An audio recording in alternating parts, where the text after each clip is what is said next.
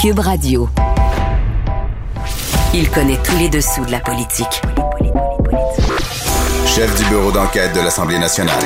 Antoine Robitaille. Là-haut sur la colline.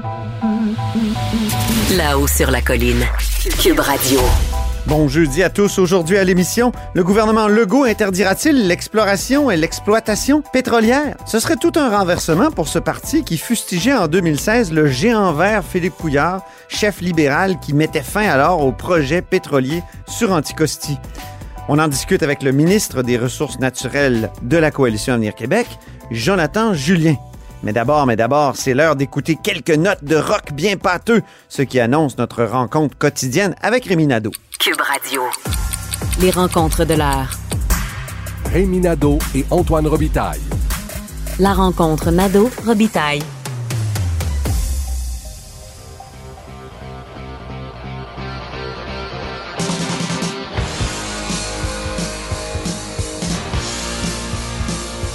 Et bonjour Rémi Nadeau. Bonjour Antoine. Amateur de rock protéiné, accro au steak, aux tartes au sucre et accessoirement, évidemment, chef de bureau parlementaire à l'Assemblée nationale. C'est l'heure de notre analyse sportive de la période de questions.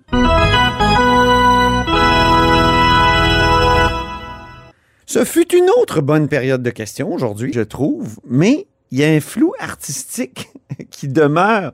Sur quel sujet? Euh, c'est celui concernant la possibilité de faire revenir des infirmières, soit des infirmières à la retraite ou des infirmières qui ont passé euh, au privé pour les faire revenir dans le réseau public. Là, la commande est vraiment immense. Christian Dubé dit qu'il manque 4 à 5 000 infirmières. Il a besoin de ces infirmières-là cet automne, idéalement d'ici le 15 octobre, parce que à partir du 15 octobre, on sait qu'il y a environ 10 000 euh, personnes soignantes dans le réseau qui vont être suspendues sans solde parce qu'elles ne sont pas vaccinées. Alors ça, ça va venir ajouter au manque de ressources qui est déjà criant. Donc, François Legault nous apprend mercredi qu'il a sur la table différentes options et il va très loin. Il parle de permettre à des infirmières de conserver leur retraite, leur revenu de retraite et d'avoir un salaire en même temps. Donc, double rémunération. Double trempette. Pour pouvoir revenir dans le réseau et donner un coup de main. Euh, il évalue la possibilité d'augmenter le salaire des infirmières dans le public euh, pour euh, accoter, si tu me permets l'expression, ce qui est accordé au privé. Et mon collègue Charles Le Cavalier a fait des vérifications. Selon les chiffres de la FIC, on parle d'environ 30% en moyenne Ouh. de rémunération de- plus élevée dans le privé. Donc, si on veut euh, offrir la même chose au public, c'est beaucoup d'argent. C'est une galette? Et dans le flou, c'est que François Legault, mercredi, a prononcé une fois le mot temporaire sans que les journalistes accrochent trop là-dessus. Et, pour la simple bonne raison que oui, il peut y avoir une, portion temporaire à une rémunération incitative, comme par exemple donner un boni à des infirmières retraitées qui accepteraient de revenir. Ça, c'est une chose. Ça, on comprend que ça peut être temporaire et que lorsqu'on a moins besoin de bras, ces personnes-là peuvent retourner, par exemple, à la retraite. Alors, c'est pas une dépense qui est récurrente. Ça, ça va. Sauf que François Legault, quand il dit « je suis prêt à donner le même traitement a dans le privé euh, au public », là, ça veut dire à l'ensemble des infirmières. Et, et ça, ça veut dire, je vois mal comment ça peut être temporaire. Parce que si tu veux euh, faire euh, revenir euh, une infirmière qui est au privé dans le public, tu ne vas pas lui dire je te donne ce, ce salaire-là pendant six mois, mais après, tu vas regagner moins que ce que tu avais dans le privé. Parce que là, elle ne viendra pas. Ben non. Donc ça, ça peut pas être temporaire. Et, et la confusion a été augmentée quand euh, Éric Girard est allé au micro. C'est le ministre des Finances, c'est lui qui, euh, qui doit balancer par la suite les chiffres. Et la question lui a été posée, est-ce que donc on est capable au Québec d'absorber euh, une, une telle augmentation de dépenses à long terme? Puis il a dit non, non, c'est temporaire. Donc là, c'est sûr que là, on est, on est vraiment mélangé.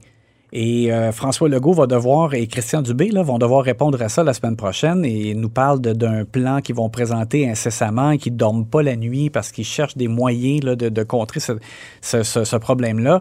Euh, c'est majeur. J'entendais Christian Dubé aussi dire qu'il n'y aurait pas de, de bris de service. Exactement.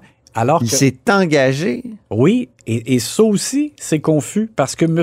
Dubé lui-même a pris les micros avant hier pour dire J'étais surpris. il va y avoir des bris de service. Je veux vous prévenir d'avance. On va fermer, par exemple, l'urgence en Abitibi. Alors, il, il dit on n'a pas le choix. Puis là, après ça, il s'engage à ce qu'il n'y ait pas de bris de service. Donc, c'est vraiment mélangeant. Euh, les partis d'opposition qui ont senti qu'il y avait de l'improvisation là-dedans, on ne peut pas leur reprocher. Là. Effectivement, c'est c'est l'impression que ça a donné. En même temps, je conteste un peu le quand, euh, dans l'opposition, chez les libéraux, particulièrement Dominique Anglade, Marie Montpetit, ont utilisé le mot euh, abdiquer. Ils abdiquent, ils baissent les bras.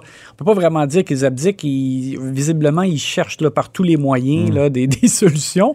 Mais, mais c'est quand même culotté de la part des libéraux de dire des choses comme ça. Mais là, Surtout qu'ils sont. C'est parce qu'ils sont euh, en partie, c'est-à-dire à la racine de cette affaire-là. Oui, avec le- problèmes l'héritage du dernier mandat. Mais, mais là, ça urge. C'est sûr que autant on a parlé là, en début de semaine là, que la- la- les, les- les travailleuses en garderie, ça pressait pour qu'il y ait des places en garderie. Mais là, le, nombre, le, le- le besoin d'infirmières vient de supplanter le, besoin d'éducatrices en garderie. Là, la priorité, c'est vraiment ça. Euh, et, et pour les éducatrices en garderie, c'est important aussi. Mais c'est pour dire que vraiment, là, en pénurie de main-d'œuvre, y, il y a tout un bordel et euh, on s'attend à des réponses plus précises la semaine prochaine.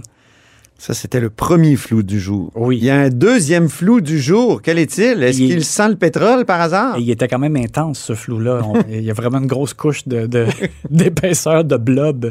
Euh, concernant le deuxième flou, c'est oui, les hydrocarbures, parce que euh, le gouvernement, avec Jonathan Julien, euh, tient un point de presse pour dire qu'ils envisagent d'interdire l'exploration, l'exploitation d'hydrocarbures sur le territoire au Québec. Et on comprend finalement aujourd'hui, avec les questions posées par Isabelle Melançon à la fin de la période de questions, Et Manon Massé. et Manon Massé, oui, tu as raison, que ça dépend, ça va dépendre. La, réflexion du gouvernement et les actions qui vont, suivre va dépendre du, du jugement qui va être rendu euh, concernant la contestation euh, du fait qu'on ne peut pas exploiter le gisement GALT euh, à raison de la proximité d'un cours d'eau. Alors là, Jonathan Julien, dans le fond, a dit ben, on va, on va d'abord attendre la décision dans cette cause-là et après, on va voir. Donc, je comprends un peu mal pourquoi il a fait un point de presse pour dire qu'ils envisagent euh, d'interdire complètement alors que finalement, il faut attendre une décision de la Cour. Il me l'a expliqué tout à l'heure. D'ailleurs, j'invite les auditeurs à écouter la deuxième partie de La Haut sur la colline, entrevue avec Jonathan Julien. Donc, la loi sur les hydrocarbures, euh, si euh, elle donne la possibilité à des investisseurs de poursuivre le gouvernement, puis de dire c'est inique, c'est injuste, mais là, on va modifier puis on va clarifier les choses parce que actuellement, il y a un pouvoir discrétionnaire du ministre qui pourrait dire, ben, malgré les dangers pour le milieu hydrique, on va y aller quand même. On va passer par-dessus ça. On va dire, ben, on va permettre l'explo- l'exploration, l'exploitation euh, pétrolière. Or là, si le tribunal les force euh, à faire ça, donne raison à la compagnie, moi, je pense que c'est là que le gouvernement va préciser les choses. Sinon, on va se contenter de la loi actuelle. C'est ce que j'ai compris. Oui, puis possiblement parce qu'ils disent comme argument, euh, de, de toute façon, depuis 2018, il n'y en a pas eu de projet Il présenté, il n'y a pas ça. de demande, etc. En même temps, moi, je trouve que c'est pas une raison pour pas agir pour le futur, parce que si tu fais vraiment le choix que tu n'en veux pas, ben, il faut que tu préviennes en, justement en adoptant une loi pour euh, faire en sorte qu'il y ait... Surtout qu'ils sont suspects, la CAC, Ouais. d'être ouvert au développement pétrolier, puisqu'en 2016, qu'est-ce qu'il disait? Que Philippe Couillard était un géant vert Ouais. qui voulait empêcher que les Québécois fassent de l'argent. C'est ce que. C'est ce que François Legault disait et, et que euh, c'était un mauvais signal à envoyer aux investisseurs éventuels dans le secteur pétrolier. Mhm. Oui, ça avait davantage Monsieur- un discours Ah oui. pro-exploitation des ressources. Bon, Jonathan Julien a bien fait remarquer que euh, finalement, ils ont changé, que le, le contexte a changé aussi, mais je lui ai quand même fait dire que Philippe Couillard avait raison et que si on avait écouté François Legault à ce, moment-là, on serait dans l'exploration, l'exploitation euh, pétrolière euh, sur Anticosti. C'était à écouter donc en deuxième partie de Là-haut sur la colline. La mise en échec du jour, Rémi? Hey, mise en échec de Christine Labrie, qui n'est pas, je dirais, euh, son, son habitude, mais elle l'a dit d'ailleurs d'emblée en se présentant au micro avant la période des questions. Elle a dit là, je suis en colère.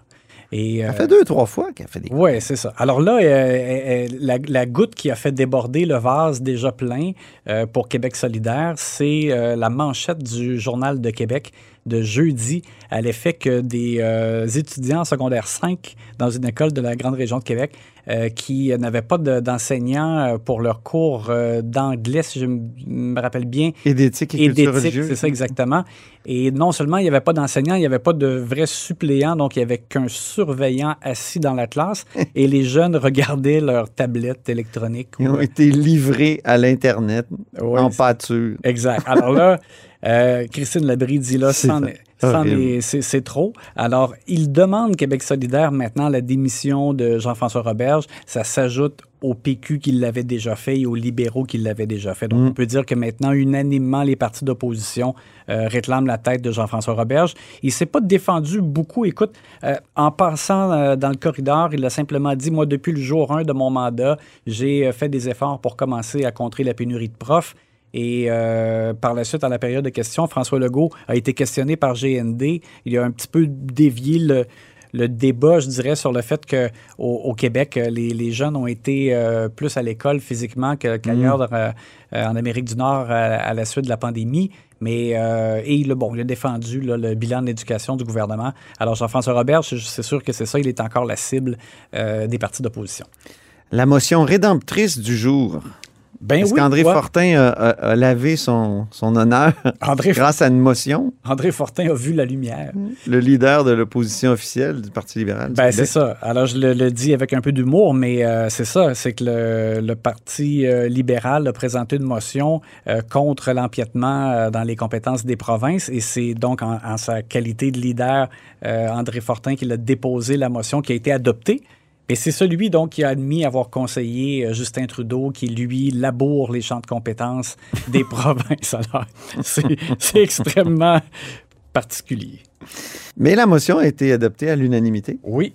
Le péronisme du jour, Ben, c'est Jonathan Julien. ah oui, Parce qu'il a dit, c'est une pensée de l'esprit, oui. en répondant à Manon Massé qu'il euh, qu'il questionne. Il voulait dire que c'était une vue de l'esprit, probablement. Exactement. Ouais. Alors, c'est juste que c'est, c'est- écoute, ça, On c'est- aime ça. Pensée de l'esprit, c'est vraiment songer. Hey, et peut-être en terminant, euh, cher Rémi, la médaille du passé. Gloire à Amir Kadri. Ah oui, Parce que, on le remercie. oui, parce que pour la première fois, donc en ce jeudi, il y a sur le site de l'Assemblée nationale la divulgation des dépenses de tous les députés de l'Assemblée nationale.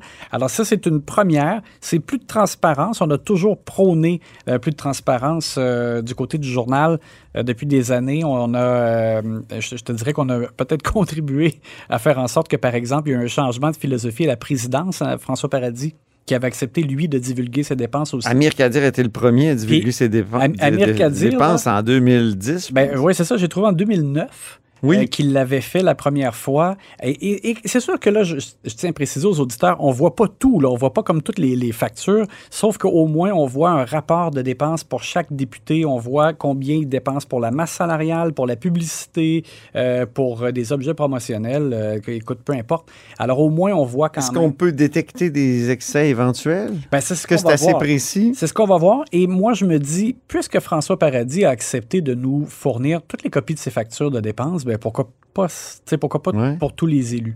Euh, Hey, moi, j'ai réclamé ça le poser- 20 mai 2009 OK. dans un article du Devoir, dépenses de députés, dépenses privées. Puis c'était à la suite des, des scandales, des révélations dans les journaux britanniques, des Oui. dépenses de députés britanniques qui étaient complètement extravagantes. Donc, ça. euh, un, je me souviens qu'il s'était embauché aux frais du Parlement, un jardinier. Bon, tu vois, Amir l'avait dit aussi justement que c'est ce qui l'avait motivé, lui, à rendre public ses, ses dépenses. Et euh, donc, bravo à Amir qui est Oui. un précurseur euh, de transparence. Merci infiniment, Rémi Nadeau. Bye.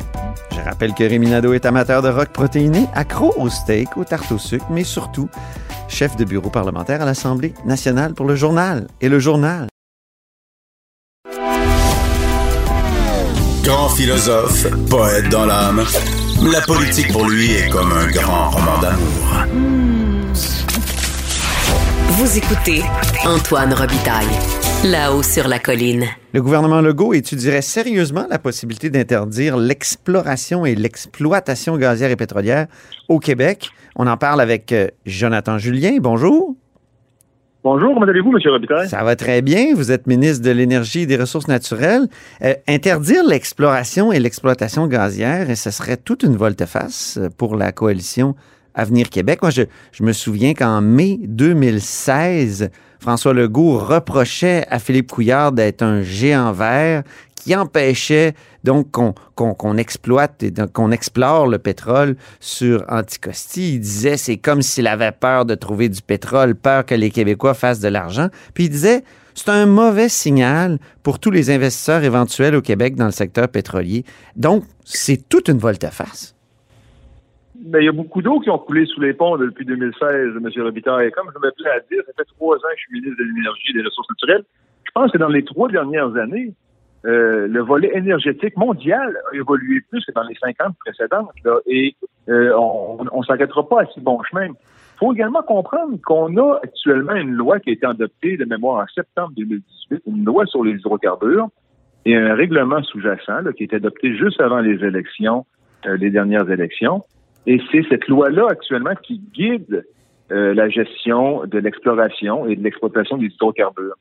Alors, euh, pourquoi aujourd'hui, euh, il est sorti dans les médias, là, à la presse, qu'on analysait, effectivement, j'ai demandé à mon ministère d'analyser cette perspective-là, essentiellement parce qu'en mars dernier, la loi et son règlement ont été contestés, juridiquement. J'ai passé trois journées en cours à défendre euh, ma position, la position de mon ministère à l'égard d'un projet en Gaspésie.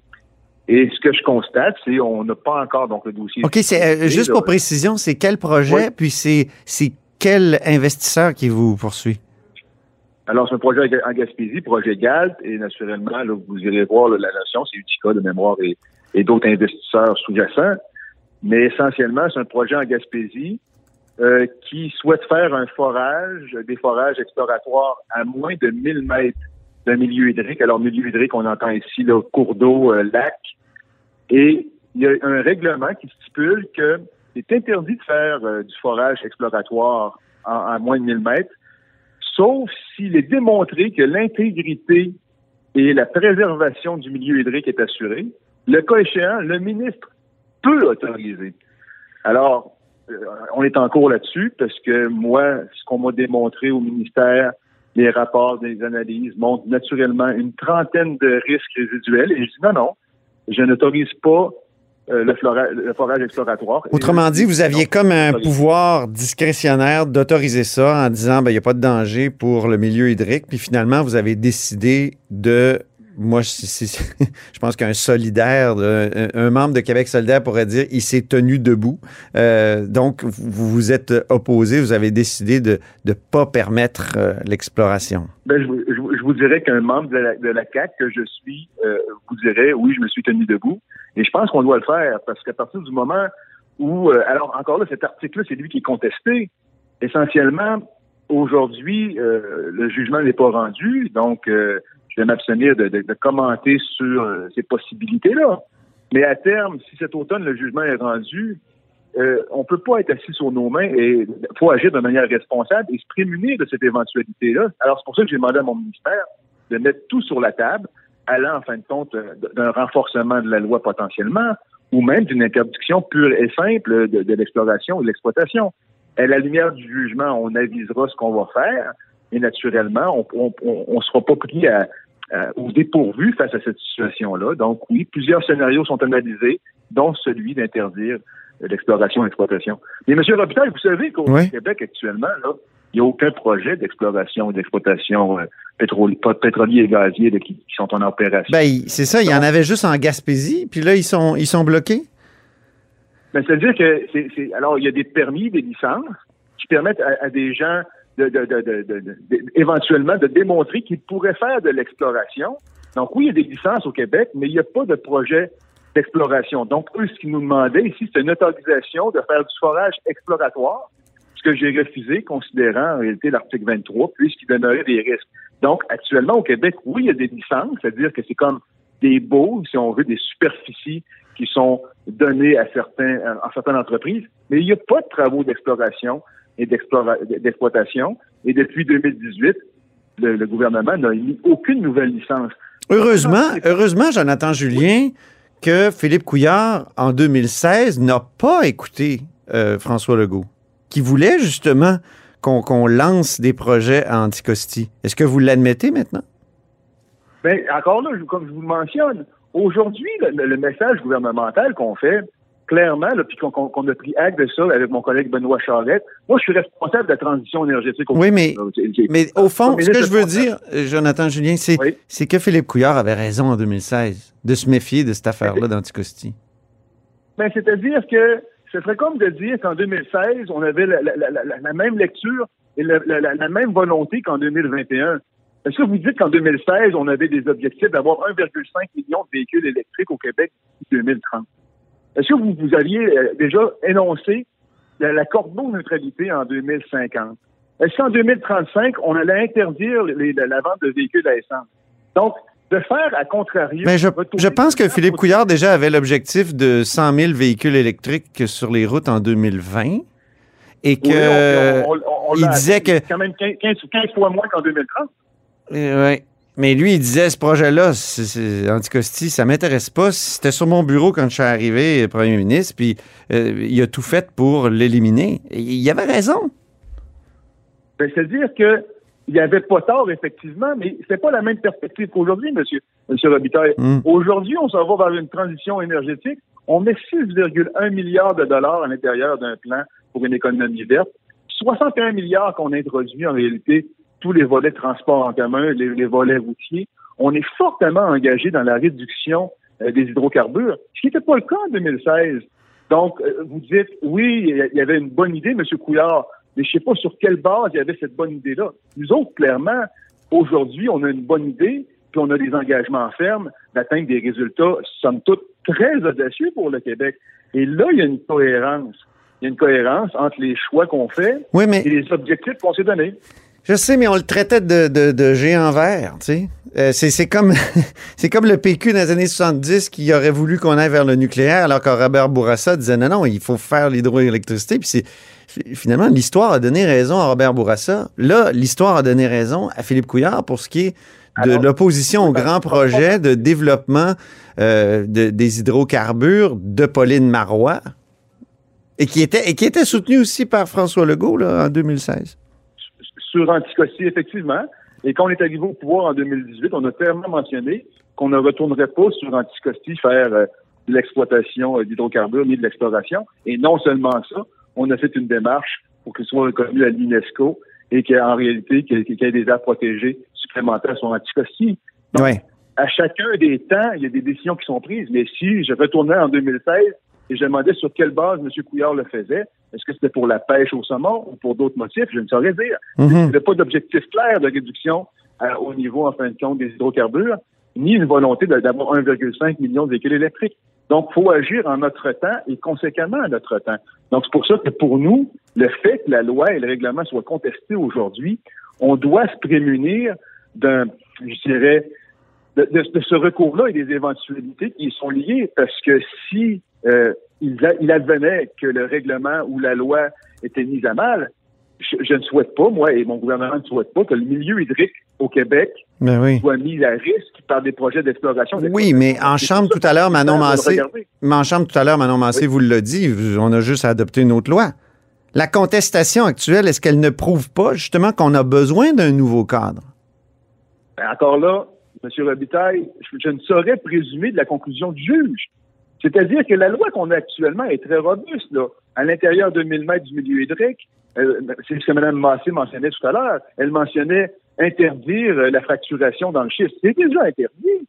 Donc, il hmm. faut, faire attention à ce qu'on souhaite par rapport à ce qui existe déjà. Quand je dis qu'on défonce des portes ouvertes, c'est que depuis 2018, depuis l'adoption de la loi et de son règlement, il n'y a eu aucun projet d'exploration ni d'exploitation qui ont été mis, euh, mis de l'avant et la loi semble faire son travail. Là, il est contesté. Attendons de voir le jugement avant de vouloir la, modifier. Mais on doit être prêt à la modifier, le cas échéant, ou un jugement serait défavorable. Bien. Euh, parlons de Muskrat Falls euh, maintenant. Je suis surpris. Muskrat Falls, il faut le rappeler aux auditeurs, c'est un grand projet hydroélectrique à Terre-Neuve qui est en train de plomber les finances de Terre-Neuve à un point tel que le fédéral est obligé de venir à sa rescousse. Euh, c'est des milliards de dollars que le fédéral va être obligé de donner pour soutenir euh, la province de Terre-Neuve qui est en train carrément de faire faillite. Mais là, c'est parce que c'est un peu injuste à l'égard du Québec qui, lui, a développé tout son, euh, je, dirais, de tous ses barrages avec son propre argent. Et, et- et- là, il y a des milliards de dollars dépensés ailleurs pour ça, qui pourrait faire concurrence aussi, une concurrence déloyale. Je comprends pas pourquoi vous avez rejeté la motion de Sylvain Gaudreau du Parti québécois qui disait justement on doit réclamer des, des- des compensations de la part euh, du, euh, du gouvernement central à ce sujet. Bon, écoutez, probablement, Moscow Falls, c'est un, un dossier très complexe et effectivement, les finances euh, de Terre-Neuve sont, plombées par ce projet-là de manière importante. Maintenant, quand j'entends les gens qui disent la concurrence déloyale sur l'exportation, faut savoir, M. Robitaille, que l'énergie qui sera éventuellement produite et, vendue par rapport à Moscow Falls, déjà 99% de cette énergie-là est- est déjà sous contrat, soit par rapport à la Nouvelle-Écosse ou par rapport euh, euh, à, Terre-Neuve pour des besoins, en réalité, là, euh, locaux, c'est-à-dire pour chacune des provinces. Donc, il n'y a pas, d'enjeu d'exportation. Maintenant, le, geste posé par le fédéral, c'est un, geste de soutien pour réduire essentiellement la facturation des citoyens de ces provinces-là par rapport au projet qui, effectivement, a dépassé plus du double les coûts prévus. Maintenant, nous, on va travailler avec Terre-Neuve parce qu'on a éventuellement le projet de Churchill Falls euh, à- qui va terminer en 2041. On veut, on veut voir comment on peut travailler ensemble sur la suite des choses. Mais ici, la concurrence déloyale par rapport à l'exportation, j'y crois pas. Ah, vous n'y croyez pas? Par rapport à l'exportation, mais non, 99... euh, Mais ils, ont un- ils vont avoir un câble souterrain qui va les relier aux provinces maritimes. Ils vont peut-être pouvoir exporter par là, puis par la suite exporter aux États-Unis? 99% de l'énergie produite par Moscow Power est déjà sous contrat, monsieur, monsieur. OK. Donc, c'est ça l'affaire. Euh, puis réclamer un remboursement euh, comme c'était dans c'était inscrit dans la, la motion de, de Sylvain Gaudreau. Puis euh, il y a les Ben, libéraux pense aussi qui ont dit que c'était de la concurrence déloyale. Oui. Oui, alors là, alors là, je de vous répondre sur la Oui, question oui, oui. Maintenant, ma- maintenant, je pense que nous, au Québec, euh, par rapport au fédéral, on a également des revendications par rapport à certains, certains enjeux. C'est nous de tirer notre épingle du, notre épingle du jeu. Mais effectivement, Moscou Falls, ça, ça, ça serait à, à- toute fin pratique, euh, sans dire la faillite, mais ça, ça, ça ferait en sorte que Terre-Neuve serait dans un marasme financier là, insoutenable euh, par le fait même des citoyens de cette province-là. Donc, pour nous, euh, c'est pour ça que on, on regarde ça et on n'intervient pas plus avant. OK, très bien. Donc, euh, au fond, c'est un, c'est un partenaire euh, qui va être un, partenaire dans l'avenir euh, aussi et vaut mieux le ménager. c'est un peu ça que je comprends. Mais, mais, mais sans le ménager, c'est, c'est, c'est la solution et, laquelle, à partir du moment où un projet a, a- doublé ses coûts, ou une population de 500-600 000 habitants n'est pas en mesure de le soutenir. Donc, je, com- je comprends l'enjeu, mais pour moi, c'est regardons vers l'avant. On, a du potentiel de travailler avec, avec Terre-Neuve et c'est, c'est ce qu'on souhaite faire. Très bien. Mais je vous remercie beaucoup, Jonathan Julien, pour euh, cette, euh, cet entretien. Grand plaisir, M. Robitaille, n'importe quand. Je rappelle que Jonathan Julien est ministre de l'Énergie et des Ressources naturelles euh, du gouvernement du Québec. C'est tout pour La Hausse sur la Colline en ce jeudi. Merci beaucoup d'avoir été des nôtres. N'hésitez surtout pas à diffuser vos segments préférés sur vos réseaux. Et je vous dis à demain. Cube Radio.